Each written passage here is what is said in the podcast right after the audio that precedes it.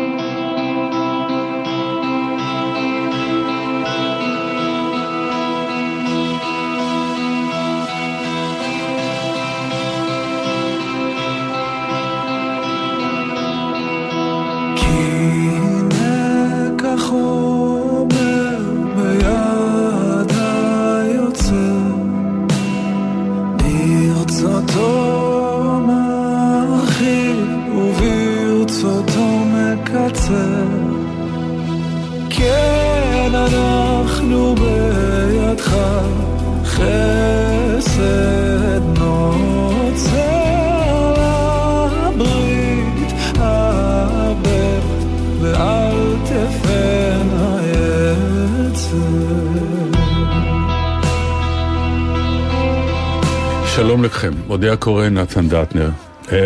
ככה בצל ימים יפים, ואנחנו לפני מה שנקרא... אנחנו ערב יום כיפור. כן, ימים קשים. ומצד שני, ימי תקווה בתקווה ש... ואנחנו שמחים מאוד להיות איתכם כאן בגלי צהל, ומתרגשים אפילו לארח איתנו את פרופסור גבי ברבש, מתרגשים, נכון? כן. התרגשתי. למה אנחנו מתרגשים? סליחה, אנחנו כבר איתך, גבי. אתה גם התרגשת, שידעת שאתה פוגש אותנו. אני מתרגש, כי בשבילי זה לא אירוע יומיומי, לשבת באולפן. כזה. כזה, אוקיי, אוקיי. גם שם עוד לא עובר לי קל. זה אנחנו מרגישים, דרך אגב. באמת, אני לא. הוא נראה לי תמיד מאוד נינוח. לא, ממש לא. ממש לא. אני לא רואה את זה. בוודאי, כן. ממש לא. כן, למה לא? כבר הרבה זמן אתה יושב באולפני החדשות. זה קשה מאוד לשנות אה, תפיסה שליבדה אותי כל החיים המקצועיים שלי, כמה מרחק מהתקשורת יותר בריא. שום דבר טוב לא יכול לצאת מתקשורת. אז למה באת? למה באתי לפה? לשם. לשם? לא, לשם. התגלגלתי לשם, זה לא באתי לשם. זה התחיל מהזמנה לתוכנית חיסכון כלכלית, שהעורך שלה, גידי, כאילו ביקש ממני לבוא לדבר, התחלתי לדבר, ולאט לאט, כאילו, מהר מהר, התגלגלתי לתוך המצב הזה. ואתה נהנה ממנו באופן עקרוני, כי אחרת לא היית בא, או שיש שם איזו תחושת שליחות. א', כן, זה מרתק אותי. א', זה חוויה מתקנת בשבילי, הרקע, התפיסה שלי של התקשורת. בהרבה מובנים זו חוויה מתקנת, גם מבחינת החשיפה, והיכולת להתמודד עם חשיפה, שהיא לא הייתה לי קלה אף פעם. גם מבחינה זאת שאני פוגש שם אנשים שהם אנטיתזה למה שאני חשבתי על התקשורת. מה חשבת? תקשורת בשבילי הייתה, כל החוויות שלי עם התקשורת, כמעט כל החוויות שלי היו תקשורת נשכנית, שמחפשת את, ה, את החלק הלא טוב. זאת אומרת, אתה... זו הייתה החוויה שלי כמנהל בית חולים. זאת אומרת, היית דפנסיבי מולה בעצם כל הזמן? זאת אומרת, הרגשה הייתה שאתה... אני לא דפנסיבי מול התקשורת. כשמישהו נושך, אז אני לא דפנסיבי.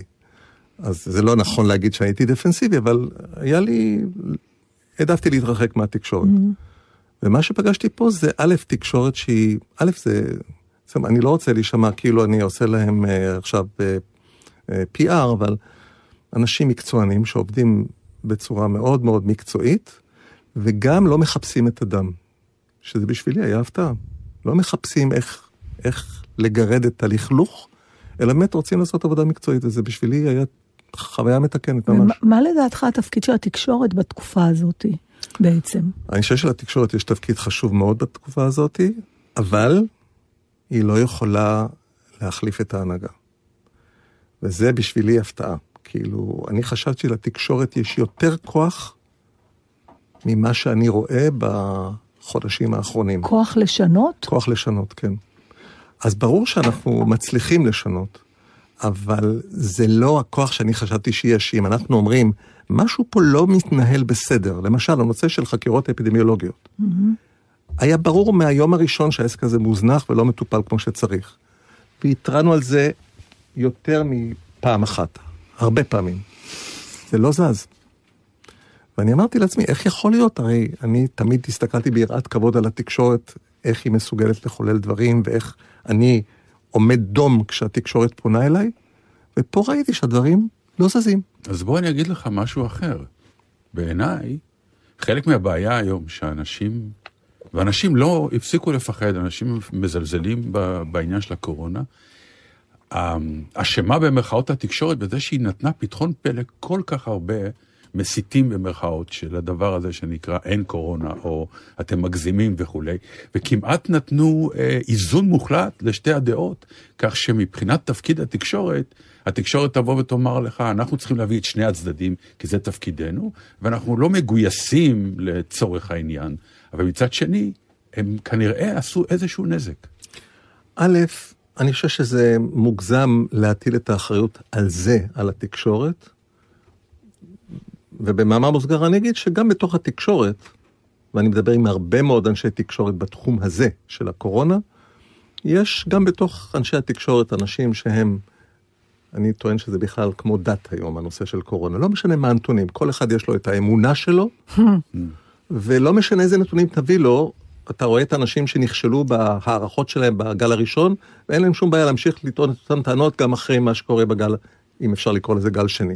אז התקשורת היום אה, מתחלקת גם כן בצורה הזאת, אבל אני חושב שזה לא נכון, אני חושב שאם אני צריך לחלק את האחריות למה שקורה היום, הייתי נותן לתקשורת לא יותר מאשר עשרים שלושים אחוז בתוך האחריות הזאת. אני חושב שיש פה תהליכים, הציבור איבד שני דברים, הוא איבד את הפחד מהקורונה, הוא איבד את האמון במקבלי ההחלטות. ובעיניי אלה שני התהליכים היותר חשובים שקורים היום בתהליך הזה של איך הציבור מתנהל מול הקורונה. התקשורת בשוליים של זה, לא יותר. וזה I... מפתיע אותי מפני שאני חשבתי שלתקשורת יש יותר, ואני אגיד לך עוד נקודה אחת, אני חושב שאיפה הבעיה שלי עם התקשורת, או עם, מה שקור... עם הכוח של התקשורת, הבעיה שלי עם הכוח של התקשורת היא מול מקבלי ההחלטות, לא מול הציבור. אני מתפלא, או התפלאתי, לראות איך אתה מצביע על כשל אחרי כשל, בסופו של דבר, סליחה שאני אומר, זה התחת שלהם, של מקבלי ההחלטות, של המנהיגים. איך הם לא מפחדים, שאומרים כזה מדבר בתקשורת פעם אחרי פעם אחרי פעם, והם לא מפחדים ולא עושים שום שינוי. ממי הם אמורים לפחד? הלא מי שאמור בסוף להקים, אם בכלל ועדת חקירה, זה גם בסוף הם עצמם. אם מישהו אומר לראש הממשלה, שים לב, מערכת החיקור האפידמיולוגי לא עובדת, והיא תהיה באוכרנו, והוא לא עושה עם זה שום דבר. לא הוא, לא שר הבריאות. למה הם לא עושים? הרי זה נשמע כל כך הגיוני. הם מבחינתם נשמע שהם עושים. איפה הבעיה? כי כל כך, אני יודע, אפילו בארץ נהדרת עשו בדיחות עם ה... מה עם הבדיקות? עם הבדיקות, אתה זוכר עוד ב... כן. בהתחלה, ואתה אומר, הכל כאילו כתוב בתקשורת, באמירות שלך, באמירות של כולם, ואתה אומר, לא יכול להיות שסתם אנשים יושבים למעלה ולא רוצים להקשיב.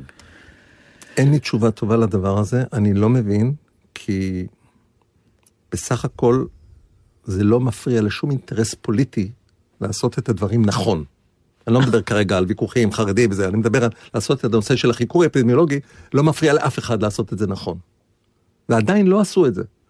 אז יכול להיות שמי שאחראי לזה זה מי שהנהיג את משרד הבריאות באותו זמן, שני אנשים בכירים, לא משנה כרגע שמות, לא רוצה להיכנס ערב יום כיפור, שהם נתנו גושפנקה. בסוכות אבל תגיד לנו, כן? לא צריך להגיד, אתם אחורה תדעו את זה לבד.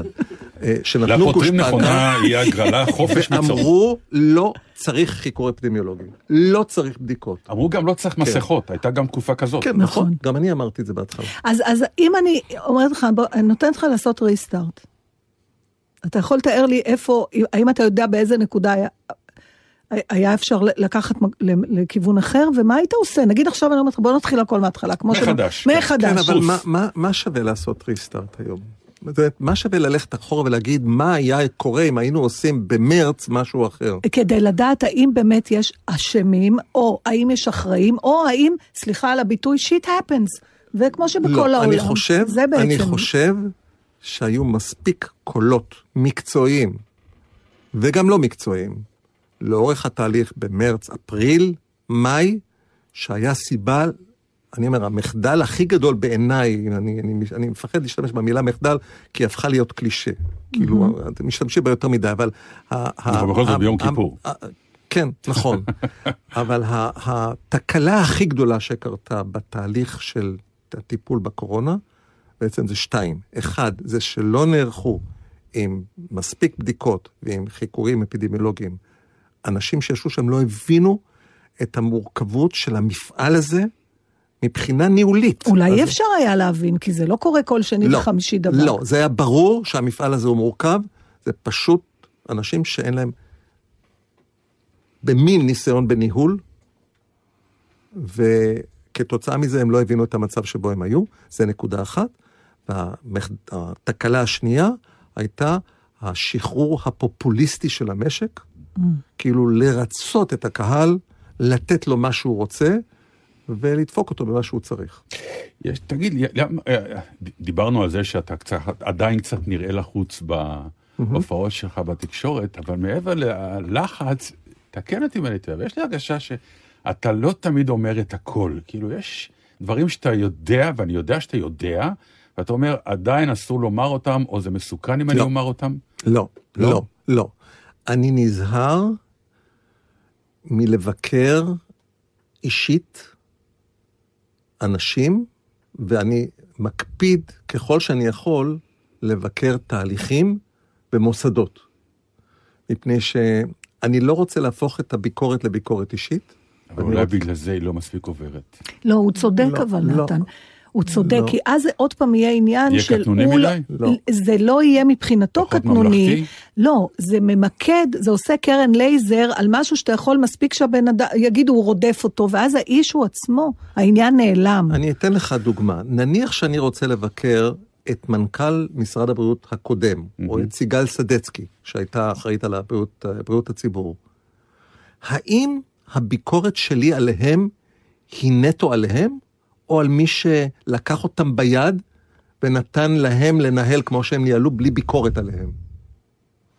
אז אני אומר שוב, הביקורת היא לא אישית, יש פה מערכת ניהולית, שניהלה את זה, וזה לא מפתיע אותי בישראל, כאילו, ניהלה את זה פחות טוב מה שהייתה צריכה לנהל את זה לטובת כולנו. אז אני רוצה לשאול אותך, בתקופה שניהלת בית חולים, האם היה מיקרוקוסמוס של הדבר הזה שאתה מתאר עכשיו, של דברים שלא מנוהלים נכון? חד מה... משמעית. משרד הבריאות לד... אף פעם לא היה מנהל טוב של שום דבר. לא משנה איזה שר עמד בראשו זה בעצם? זה לא משנה איזה שר ואיזה מנכ"ל כולל החתומטה. משרד הבריאות אין לו יכולת ניהולית. נקודה. אז איזה גוף כן צריך בעתיד? נגיד שמישהו יגיד לא, בואו נלמד לעתיד. לא, מי שהיה צריך להבין את זה, ואמרו לו את זה מספיק פעמים, היה צריך להבין שיש לו מערכת שמנהלת לא טוב, ולמצוא לה את התחלימים. למשל, להעביר לצבא, לצבא? לפני שלושה חודשים או ארבעה חודשים את, את, את כל הפרויקט הזה של החיקור האפידמיולוגי, ואז לא היינו מקבלים את זה במאי, היינו מקבלים את זה במאי. מה יש בצבא שיוכל לנהל את זה יותר טוב ממשרד הבריאות? איפה ה... אני אגיד לך מה, מה שיש בצבא. א', יש היררכיה פיקודית, ואנשים שנגיד ככה, הם יודעים לנהל מלחמה. זה כבר משהו. Mm. לא בהכרח מי שיודע לנהל מלחמה, יודע לנהל חיקור אפידמיולוגי. יש שם מערכות מידע, שמונה מאתיים, שזה אף אחד בעולם לא, יפ, לא יפתח מערכת מידע לחיקור אפידמיולוגי יותר טובה משלהם. אז יש להם יכולת ניהולית, נקרא לזה היררכית, שלא קיימת היום במשרד הבריאות. ואני מקווה שאנחנו נראה את התוצאות של זה, אני, גם זה, אני תמיד בספק, כאילו, האם מי שיודע לנהל מלחמה, ידע לנהל גם חיקור אפידמיולוגי בסופו של דבר, וכמה הוא יהיה קשוב לאנשי המקצוע שיעזרו לו בזה. בקיצור, יש פה הרבה מאוד שאלות, אבל ברור שהמפעל המורכב הזה לא יכול היה בשום פנים ואופן להישאר בידי משרד הבריאות. אתה בעצמך אבל היית מנכ"ל. כן, זה בגללכן הוא אמר, שהוא גם מכניס את עצמו ל... אבל אתה גם לא השלמת, עזבת באמצע או מה? לא, עזבתי אחרי שנתיים וחצי או שנתיים. למה? מפני שרציתי לחזור לבית חולים. אז על זה אני כתבתי שאלה. אז למה הלכת אם כל כך מהר רצית לחזור? הלכתי כי הציעו לי ללכת, זה היה לי מאתגר, חשבתי שזה יעזור לי לראות את הפרספקטיבה היותר כללית של המערכת, הלכתי וחזרתי. אז אני כתבתי לי שאלה על זה. מה? רק לשנתיים מראש ידעת? אה, מראש?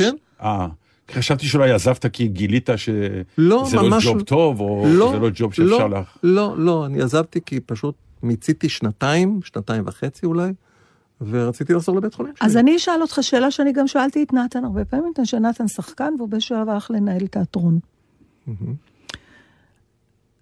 למה לעבור מהלב הפועם של המקצוע שבחרת לניהול, וכמה בכלל מהרופא נשאר במנהל של מערכת בריאות? אני אגיד לך מה אני עניתי, ואני מניח שגם אתה אולי תענה פחות או יותר את אותו דבר. אני עניתי לה ששחקן אחראי רק על עצמו, במאי אחראי על ההצגה, ומנהל יש לו יכולת השפעה גדולה בהרבה יותר.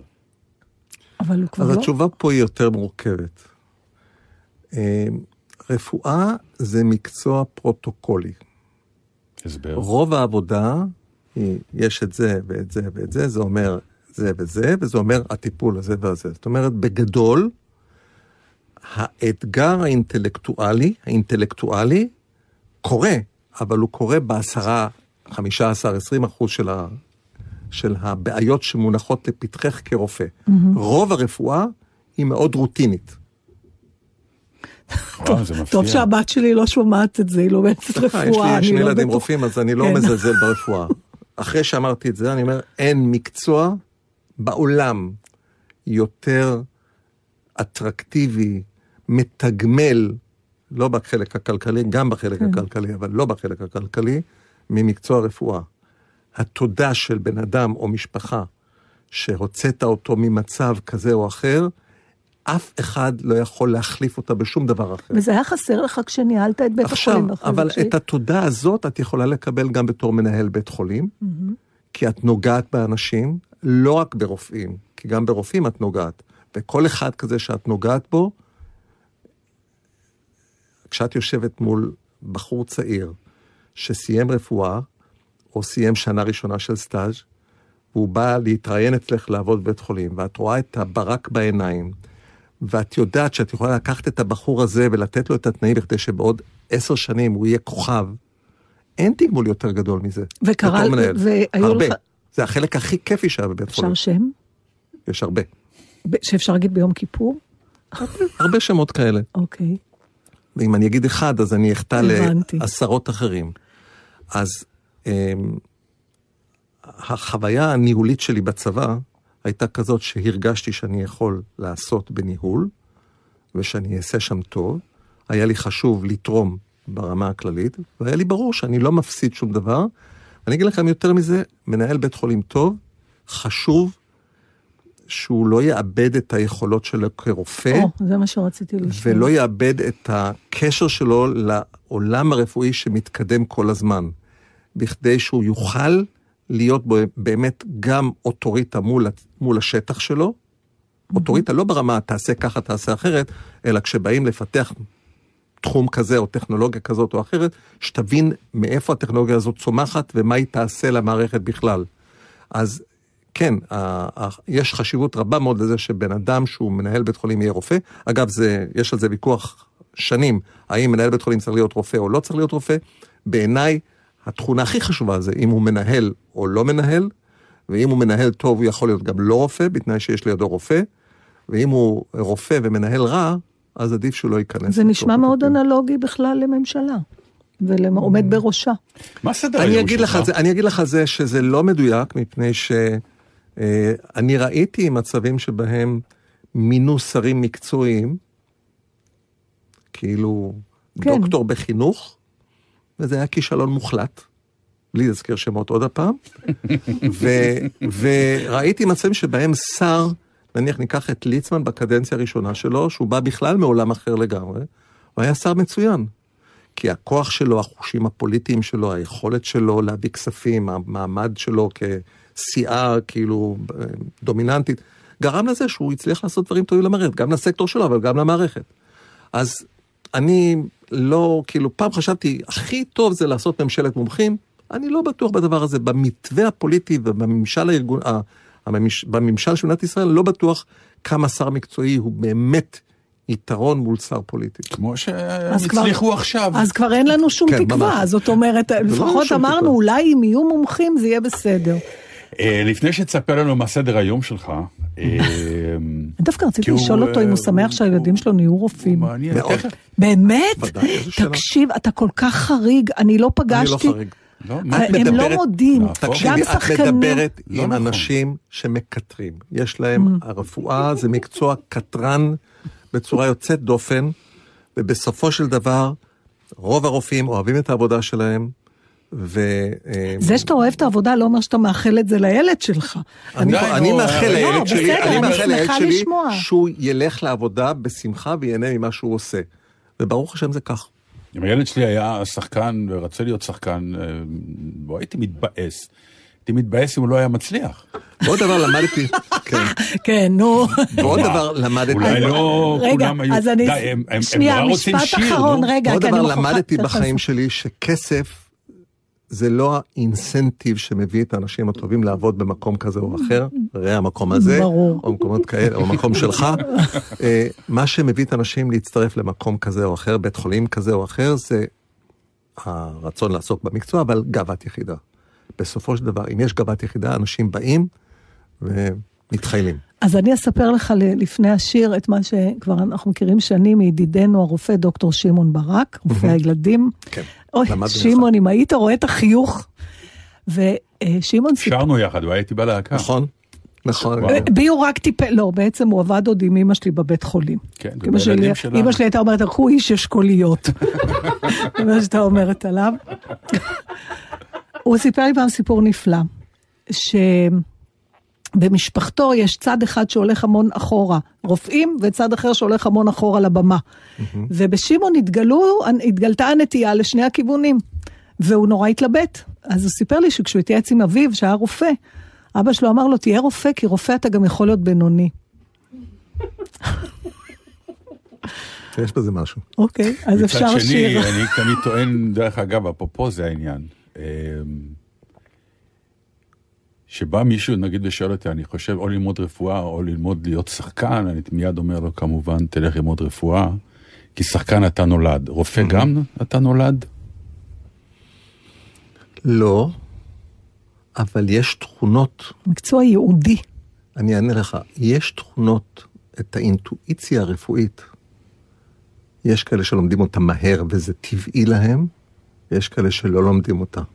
בכלל. וזה החוש לשבת איתך ולהגיד לך מה יש לך, כי אני רואה על הפנים שלך משהו שאני לא יכול אפילו להגדיר אותו אה, במתמטיקה, בנוסחאות, אה, להגיד מה יש לך, וקראו לי כאלה מצבים. אז זה החוש הקליני, זה חולה, זה בריא, זה במצב קשה, זה במצב יותר קל, אלה דברים שאתה רוכש מהר מאוד אם יש לך את הכלים הבסיסיים של... לקרוא אנשים. אז הפרוטוקול תמיד עוזר בעיקר לרופאים הלא טובים. הפרוטוקול עוזר בכדי לא לסטות ולא לעשות טעויות. אני מזכירה לך את מה שהבת שלי אמרה, ראיינו אותה כשהיא נקלעה לארץ בתקופת הקורונה והיא פרמדיקית. אז דיברנו איתה בטלפון, כי זרקתי אותה מהבית, לא כי הייתי בטוחה שהיא תדביק אותנו. ואז אחת השאלות ששאלנו אותה, למה את עושה את זה? למה את לוקחת את הסיכון הזה? אז את חשבות שכל פרמדיק ימות מ... אז היא אמרה, מה הסיבה שאתם עושים את מה שאתם עושים? אז נתן אמר לה, אבל הקהל שלנו לא הורג אותנו. ואז בלי למצמץ, היא אמרה, אבל לי תמיד תהיה עבודה. נכון. נכון מאוד. זה נכון. מה נשמע? שיר שהבאת. אז אני אספר לכם את הסיפור. בבקשה. הסיפור הוא כזה. אני בדילות עם עידן, עידן רייכל. ואני מאוד אקלקטי במוסיקות שאני שומע בזה, ואני מדי פעם הלכתי, הייתי הולך, עכשיו זה כבר אין, קונצרטים לחזנות. ויום אחד החלטתי שאני לוקח את עידן איתי, אודיה עם רסטות. ואתם הייתם צריכים לראות את החוויה של הקהל המאוד מונוכרומטי, שיושב בקונצרט הזה, שראו אותו מגיע, זה היה כאילו עבר זרם בקהל. והיה לו מעניין לשמוע את זה, ואז לקחתי אותו מאחורי הקלעים לפגוש את מי שמוגדר היום כחזן של הדור שלנו, בחור בשם איציק שמייר הלפגוט, שיושב, אז היה בבני ברק, לא זוכר איפה הוא התפלל, היום הוא יושב בניו יורק כבר כמה שנים, חמש שנים אני חושב, בבית כנסת, הבית כנסת של ניו יורק, של הרב שיין, יש כזה, לא יודע, משהו כזה, ואני תמיד אוהב לעשות חיבורים. אז אמרתי, אולי תעשו משהו יחד, וזה מאוד, מאוד בעייתי, כי איציק שמייר הלפגוט שילם מחיר בהוצאת הילדים שלו מבית ספר בבני ברק, בגלל זה שהוא הופיע מול קהל מעורב. וואו. יש הרבה מאוד uh, קושי להביא יהודי חרדי, הוא יהודי חרדי עם, עם קפוטה, עם, uh, וניסיתי ליצור את הקשר הזה ביניהם, והם גם ביניהם יצרו קשר בתור, כתוצאה מהפעמיים שהיינו בקונצרט חזנות, ואז לפני חצי שנה או משהו כזה, היה קשה מפני שכל אחד בחוץ לארץ בהופעות וזה, מצאנו יום אחד ששניהם היו בארץ, ולקחנו אותם, ישבנו שלושתנו מול הפסנתר של עידן, ועידן הלחין לחן ללך דודי. ואיציק שמייר הלפגוט שר את זה. הוא ניגן בפסנתר, ואיציק שמייר הלפגוט ניגן את זה. ובעיניי, אם אני הייתי צריך ערב יום כיפור להציג משהו, זה באמת היכולת של המוסיקה לחבר בין סקטורים לגמרי שונים באופי, בהתנהלות, ב... כאילו די מקביל למה שעשה יאיר רוזנבלום, עם נתן התוקף. כן. כאילו שהיום שרים את זה בתי כנסת. שרים את זה, כן. כאילו זה תפילה כתובה. ממש, זה חלק כן. מה... לא, לא. את המנגינה של יאיר רוזנבלום, מלחין חילוני, שרים היום בהרבה מאוד בתי כנסת, בנתן התוקף. כמו אדון עולם של כן. אוזי חיתמן, כן. שזה גם נכון. הפך סוג של תפילה. אז בעיניי, היה פה איזשהו מסר כזה שאמרתי, וביקשתי את רשותם, כי במקור זה הקלטה על האייפון שלי. אה, אוקיי. זה לא פורסם אף פעם, זה לא. לא, לא. איזה מתנה יפה הבאת לנו. ואמרתי, ביקשתי את רשותם להשמיע את זה, אמרו לי כאן. חזנות, זה מסוג דברים שאבא שלי היה רוס על זה. הוא היה שומע.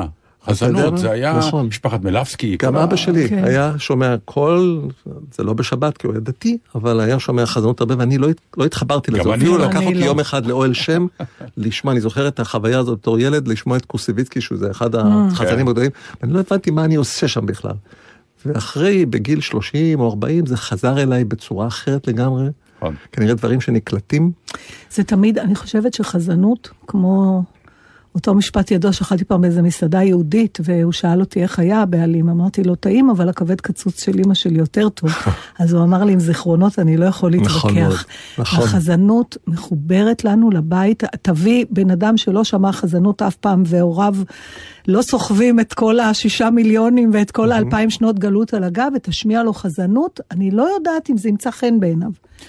אבל כל העסק אצלנו יושב לנו על איזה מקום מאוד רגשי. זה כמו הרגל הכושה, שניסו להכיל אותנו בתור ילדים, והיקנו מזה, והיום זה הפך להיות מעדן. אבל לא משנה, זה לא מוריד. עדיין לא, אני מודיע לכם. בתור רופא דברים רוטטים, זה לא תקני. זה רגל שזזה. יש לנו את זה, אפשר?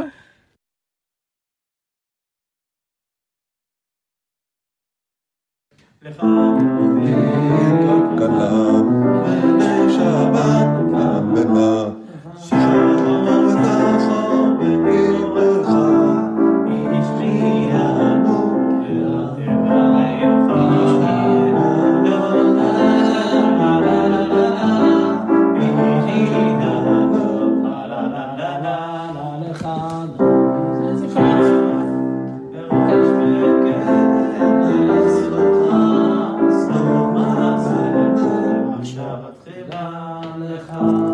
תשאיר את זה בלי המוזיקה רגע, בלי הפסנתר, בלי הפסנתר.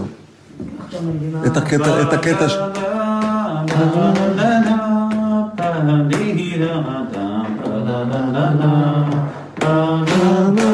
יש שום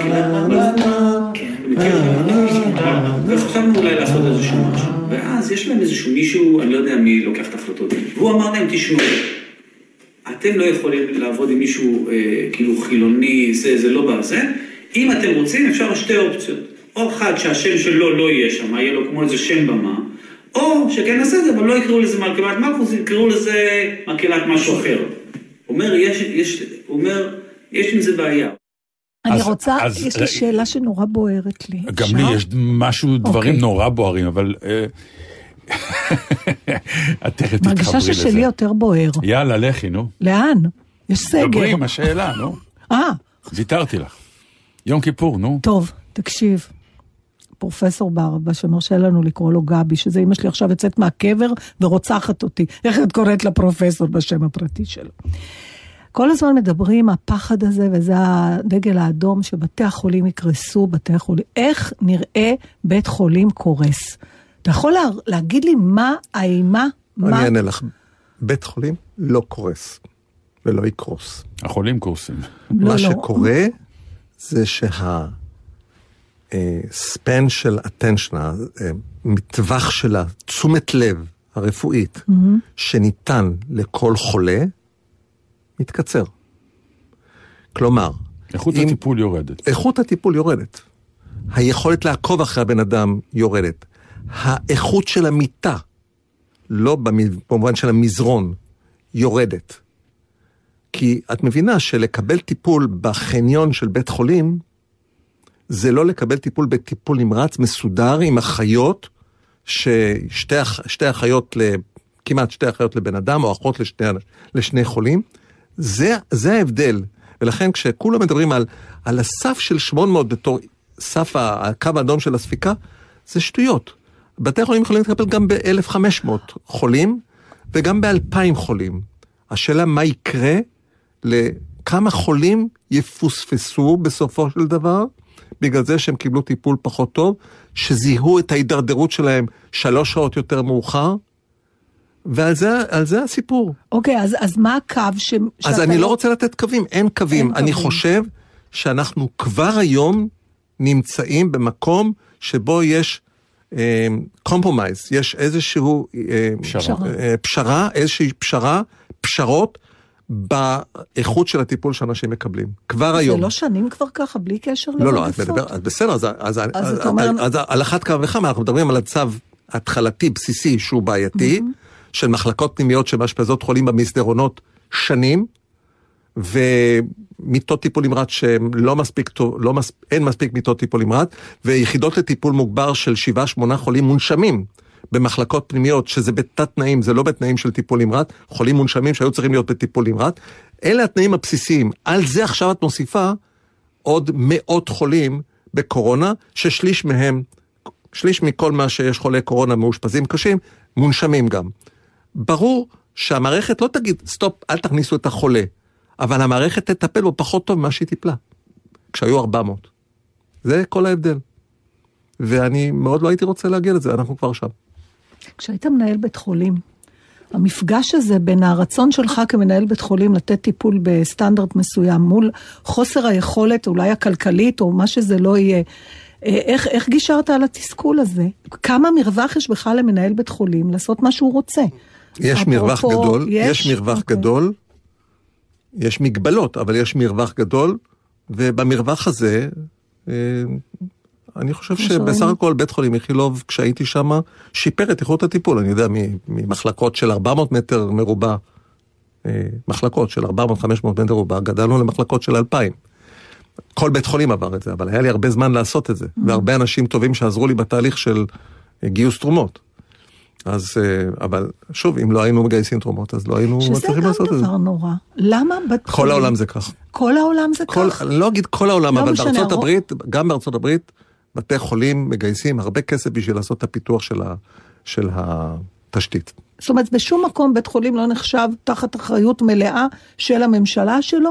לא, זה בתי חולים שם בכלל, זה מערכת שרובה היא פרטית, אז היא דואגת לעצמה, גובה הרבה כסף, וגם מגייסת תרומות. מה קורה אצלנו? אבל... זה אותו דבר. הממשלה אחראית על התרבות ולא נותנת כלום. לא יכול תרבות. להיות שיהיו מוסדות מסוימים שהם אקס-טריטוריה לכסף מבחוץ? אפילו הצבא מתווכח עם המדינה. שמדינה לוקחת על זה אחריות? אפילו הצבא מתווכח עם המדינה. זה, זה, עניין, זה עניין של קדימויות חברתיות של המדינה. אני מניח שבדנמרק לא צריכים לגייס כספים, ולא בשוודיה, ולא בארצות הסקנדינביות, ואפילו לא בגרמניה, ששם המערכת מאוד מסודרת, ציבורית, אבל דואגת כמו שצריך לכל מה שצריך. בארץ זה לא כך, ובאילוצים הפוליטיים, חברתיים שקיימים במדינת ישראל, אם היינו נשארים וממתינים למדינה לעשות את מה שאנחנו עושים כמנהלי בתי חולים, היינו בצרות צרורות. היינו נראים פה כמו לפני שלושים שנה. היה רעיון עם פרופסור מייקל בייקר, אני חושב שהוא, לדעתי, מניו זילנד או מהאזורים האלה, שאמר שני דברים. הלכנו על מדיניות של חיסול, לא של הסתגלות, ושתיים, הוא אומר, צריך מנהיגים נחושים שמאמינים במדע כדי לעשות את העבודה הזאת. אז אני אגיד ככה, אני חושב שגם הוא כבר לא מדבר על חיסול, כי גם ניו זילנד הוכיחה שאחרי שהיא מחסלת זה יכול לחזור. הוא טוען שזה חזר ומיד הם חיסלו את זה, כי הם באמת נהגו... הם בלוקדאון, הם בסגר כבר הרבה זמן. דיברתי שוב עם חבריי מניו-זילנד. הם בסטייג' שתיים and a half. מה שיפה שהם כמו האסירים שלא אומרים את כל הבדיחה, אלא רק אומרים את המספר, הם לא אומרים אסור לנו זה. הם אומרים, עכשיו אנחנו ב-two and a half, ועוד חודש נהיה אולי ב-one.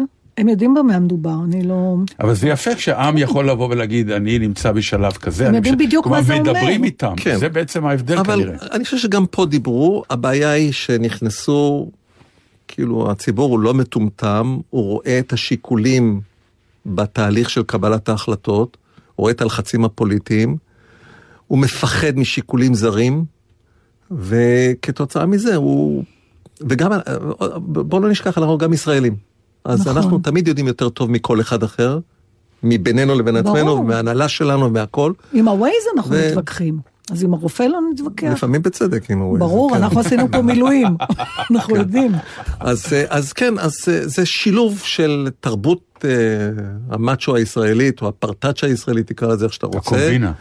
קומבינה הישראלית, ובעיות בניהול, בהנהגה. באיזו מדינה אתה מקנה, אם בכלל, בטיפול בקורונה? ניו זילנד, גרמניה. כי?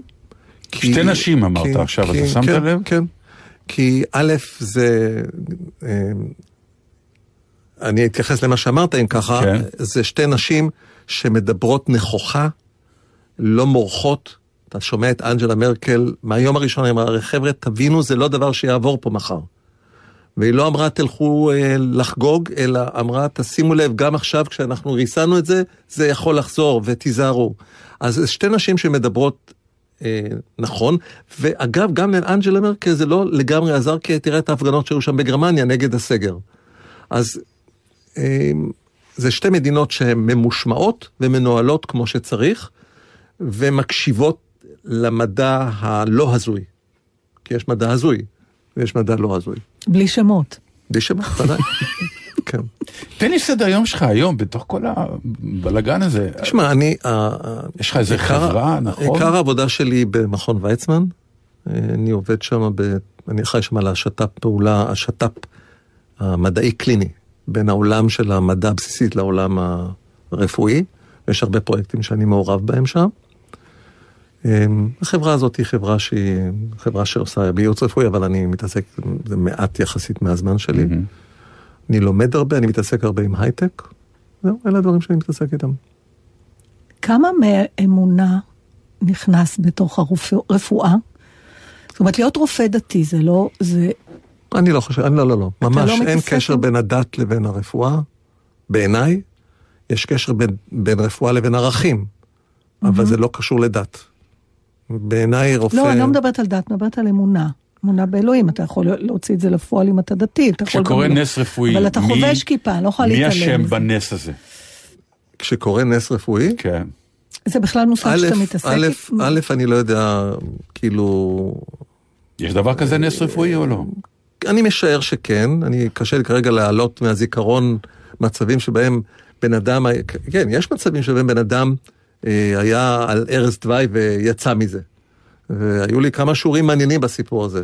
אין לנו עכשיו זמן לספר על כל זה, אבל, אבל אני, כשקורה כזה דבר, אז אני אומר תודה לקדוש ברוך הוא, ומחפש גם סיבות רציונליות. הבאתי לך משפט. תקרא אותו בבקשה, אחרי זה אני אגיד לך מי אמר אותו, אלא אם כן אתה רוצה לנחש. בכל רם תקרא אותו. כשבריאים מאמינים ברופאים, כשנחלים צריך אלוהים. אני חושב שזה הפוך. אתה יודע מי אמר את זה? חנוך לבין. אה, כן? כן. הוא יודע. לאן אנחנו הולכים? מה יקרה בסוף? בסוף הסרט. תראה, יש הפי-אנד? אני אגיד ככה. זה, אני לא יודע להגיד הפי-אנד, אבל זה אורח חיים שונה ממה שהיינו רגילים אליו בשנים עד לקורונה. גם אחרי שיהיה חיסון? גם אחרי שיהיה חיסון. אוי.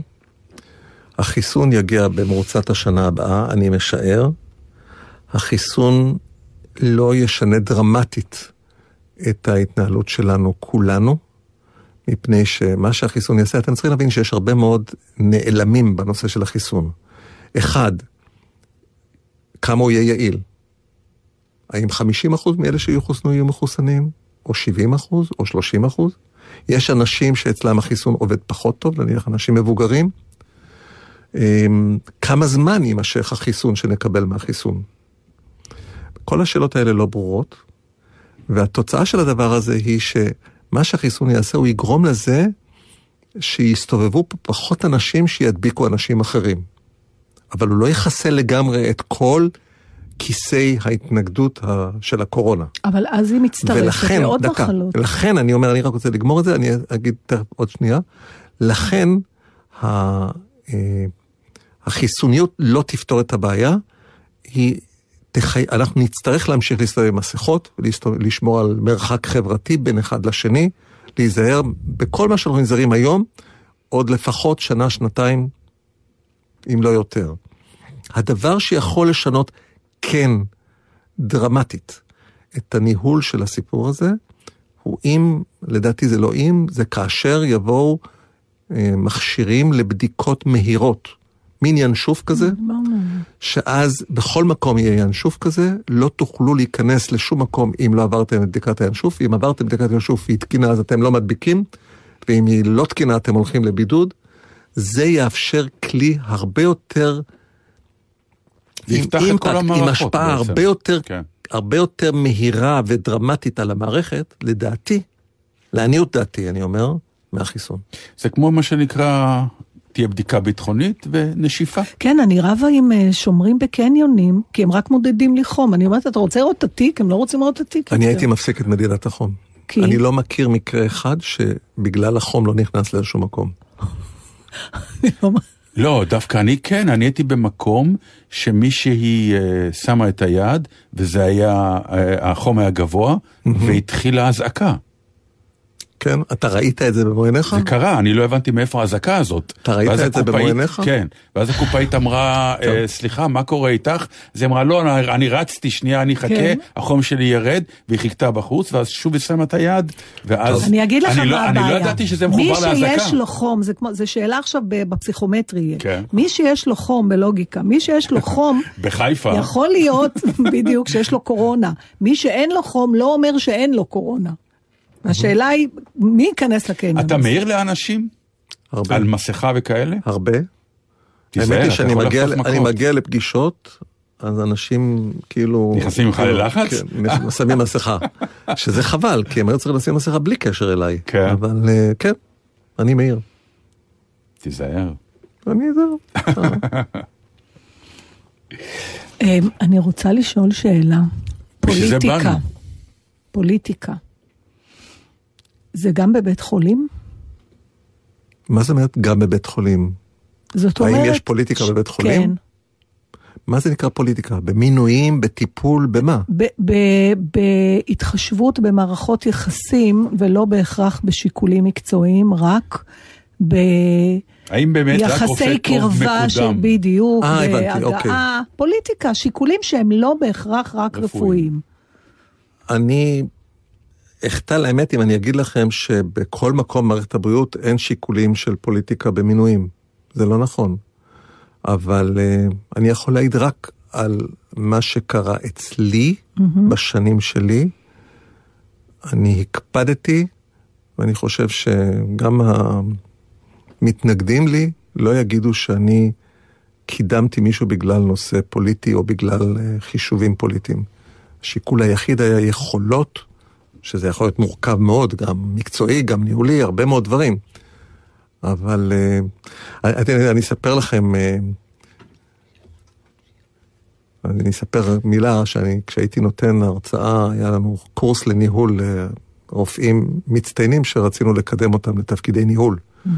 אז הייתי, כשהתחלתי לתת את ההרצאות, אז הייתי אומר, שהמקצוע הרפואי שלנו, הוא מקצוע שבו הקידום הוא על בסיס מקצועי בלבד, ואין שום שיקולים אחרים. ואז ראיתי אותם יושבים על הכיסאות ככה, בלא בנוח, ואמרתי, אוקיי, הבנתי, אז אני תיקנתי את עצמי, ואמרתי, נכון, יש מצבים שבהם מנהל אינו צרה בחור צעיר שגדל אצלו, והוא מבריק אולי לפעמים יותר ממנו. וזה קורה. זה יש לי סיפור נפלא, ואני לא יכולה לספר לך אותו ברדיו. בסדר, לא משנה, אבל, אבל כן, יכול שמות. להיות מצב, ואני חושב, היו לי מצבים כאלה, של אה, בחורים, בחורות, צעירות, שדוקעו על ידי מנהל, או דוקעו על ידי מנהל שלא אה, אהב, העריך, פחד, לא משנה כרגע, וזה התפקיד שלך כמנהל בית חולים, לעמוד שמה, כולל עימות עם מנהל, והיו לי כאלה. זה הדבר אולי הכי מעצבן שראיתי בבית חולים, כשמישהו לא פרגן למישהו שגדל אצלו. בגלל מה? הפחד מתחרות שהוא יגבר עליו? בגלל תחרות, בגלל קנאה, בגלל... זה אנשים, רופאים ואנשים. הראו את המשפחה שלך יום אחד. סליחה? כן. והיית פתאום, הבר הבא שעוד לא הכרתי, איש נבוך. נכון, זה מביך. למה זה מביך? כי אני לא, כאילו, זה מביך, מה, אני לא באתי לשם בשביל לעשות חשיפה של המשפחה שלי. אבל המשפחה הסכימה, לא, לא אנסו אותם להיכנס לפריים. הם רצו לשמח אותך, ופתאום הם... לא, כרגע אמרת שרופאים הם גם בני אדם, ולראות... זה היה מביך. זה היה מביך, אותי זה מביך, אני יודע להגיד לך למה זה מביך. כלומר, אם אנחנו נדבר איתך קצת, נגיד, על... הכיפה המאוד מוזרה שיש לך על הראש. היא מוזרה? לא, היא מוזרה. היא מוזרה, היא מוזרה. א', כן, כי בתור מומחה כיפות. כן. אני מכיר את השיטה. כן. וזו שיטת הסתרה קצת. לא, למה? כי לא רואים אותה. למה היא מאוד בולטת? לא. ממש לא. לא. בטלוויזיה היא... מה אתה רוצה שנלך עם כיפה של ברסלב כזה? לא, אבל אתה יודע, אפשר להעלות את הטיפה יותר, כדי שבפריים אפשר שהיא תראה. לא, אז אני אספר לך, אתה גם מכיר את זה. תסתכל על הדלילות של השיער בפריים שלך קדימה, ותבין למה היא לא יכולה לעבור קדימה. הכניס לך נתן, ממש התחננת לזה. לא, מה יש פה להכניס, זה נכון. אבל הכיפה מצד שני סוגרת הרבה חללים בכל זאת שקיימים. לא, דווקא לא, זה לא הסיפור. זה לא הסיבה לכיפה. אבל מה כאילו הסיפור מבחינת הדיאלוג שלך עם הדת? ונעצור בזה, אני אגיד, הסיפור שאני לא מה שהייתי פעם. מה היית פעם?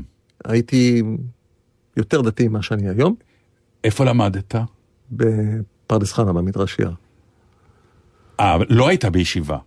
בישיבה גבוהה? כן. ישיבה תיכונית. ישיבה תיכונית. הוא עתודאי בכלל, נכון? אתה עתודאי. היית בישיבה תיכונית, כיפה סרוגה. כן. בני עקיבא. כן. כל התהליך שאני הייתי בו, אוקיי. רק הוא בחר מקצוע, הוא למד מקצוע, נתן. פשוט זה ההבדל. כן. כן, אני הסרתי את הכיפה. ההורים שלך היו דתיים? כן. אז זהו, ששלי היו... לא, אצלים היו דתיים, ילדים דתיים, הכל בסדר. והם כעסו עליך? מי? ההורים. על מה הם צריכים לכעוס עליהם? לא ראיתי את הכיפה. לא, אבל שהיית, שהידלדלת מבחינה... לא, לא, הם לא ראו שהידלדלתי. מי שצוחק ברקע זה עוד אחד שהוריד כיפה, למרות שהמשפחה שלו לא הורידה. כן, זה... והילדים שלך דתיים? כן. וכבר יותר ממך? נתן, אתה מציק לו. לא. לא, לא, זה ככה נראה. והוא רופא, ויכול להיות שתהיה חולה פעם. חלקם כן. חלקם כן? כן. ויש לכם דיבור על זה? יש לכם דיאלוגים עליהם? או שכל אחד אומר ככה זה וזהו? יש קצת דיבורים, לא יותר מדי. כל אחד חי את חייו. מה מדברים שכאילו... שמה? אבא, למה אתה לא... לא, לא, לא, לא, עד כדי כך. אני לא משתדל לעשות להם קונפורטציות עם אמונותיי, ואז יש גבול, כי יש גם נכדים, זה לא רק... אה, אוקיי. לא רוצה לקלקל להם. לא, אני רואה שהוא צוחק, עם עוד משפט אחד של חנוך לבין מחפץ. יאללה, יש לך עוד משפט? ברור שלי, המון הבאתי לך. יש את המונולוג של הרופא. כן, כן, כן. אז הוא אומר, אני הרי יודע שאם רופא צוחק, סימן שאני הולך למות. אחרת מה מצחיק אותו? טוב, אנחנו לצערנו הרב לקראת סיום. ממש לצערנו. יש לך משהו לומר לעם ישראל בכניסתו ליום כיפור? השתדלו להיות יותר בני אדם. כולנו. מאיפה להתחיל? אתה יכול לומר את זה בטון יותר רך קצת? מה זה היה קשה? כי יש לך טון קשה, אתה יודע את זה? כן. כן, טוב, אבל... תקשיב, עוד שעה אחת איתנו? כן. אתה לא יודע, היית יוצא מפה? או אתם הייתם יוצאים אחרת. נכון, כן, אני כבר התחלתי להיות... אין, נתן בלתי ניתן לשינוי. הוא הפרוטוטייפ. זה נכון. זה נכון. זהו, עד כאן. אני רוצה להודות לך מאוד, אני רוצה לאחל לשלושתנו שניפגש אצלנו בעבודה ולא אצלך בעבודה. וחוץ מזה, שאלוהים יעזור לנו. כן, אנחנו נעזור לעצמנו לפני כן, כדאי. עד כאן, אודיה קורן, נתן דטנר, בלגזית. פרופסור גבי ברבש. פרופסור גבי ברבש, שיהיה לכם חתימה טובה לכולכם, צום קל.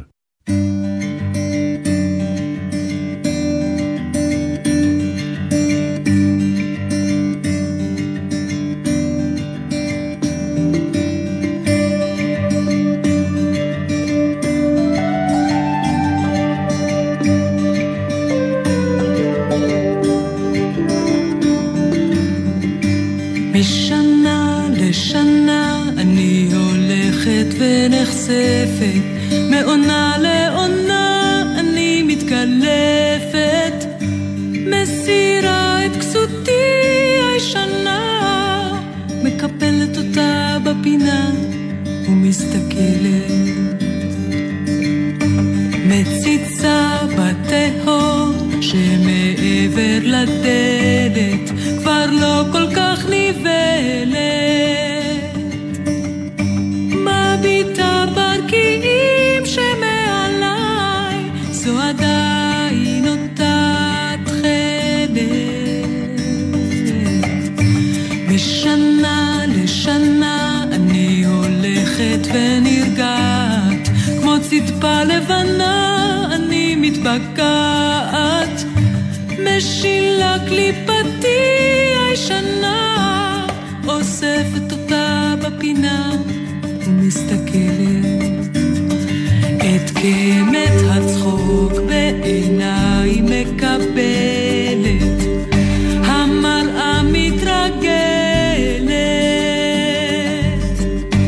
שערה של כסף או אולי זהב על ראשי מסתלסלת.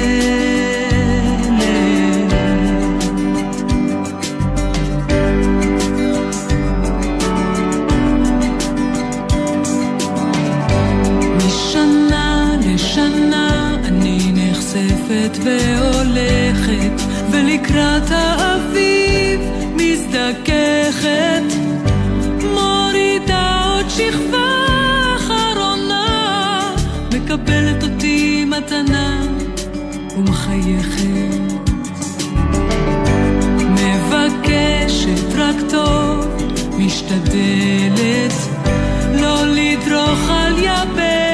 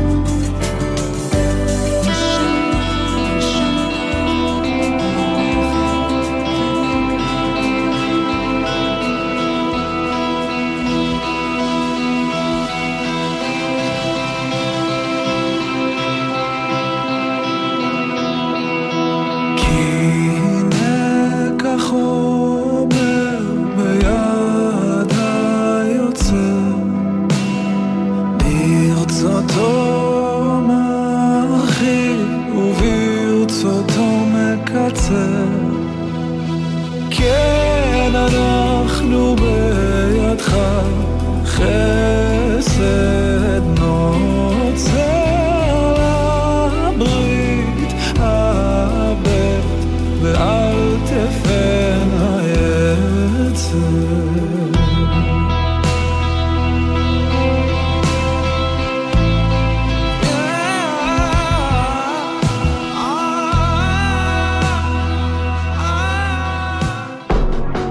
יום הכיפורים תשפ"א. גלי צהל מאחלת לכל בית ישראל חתימה טובה.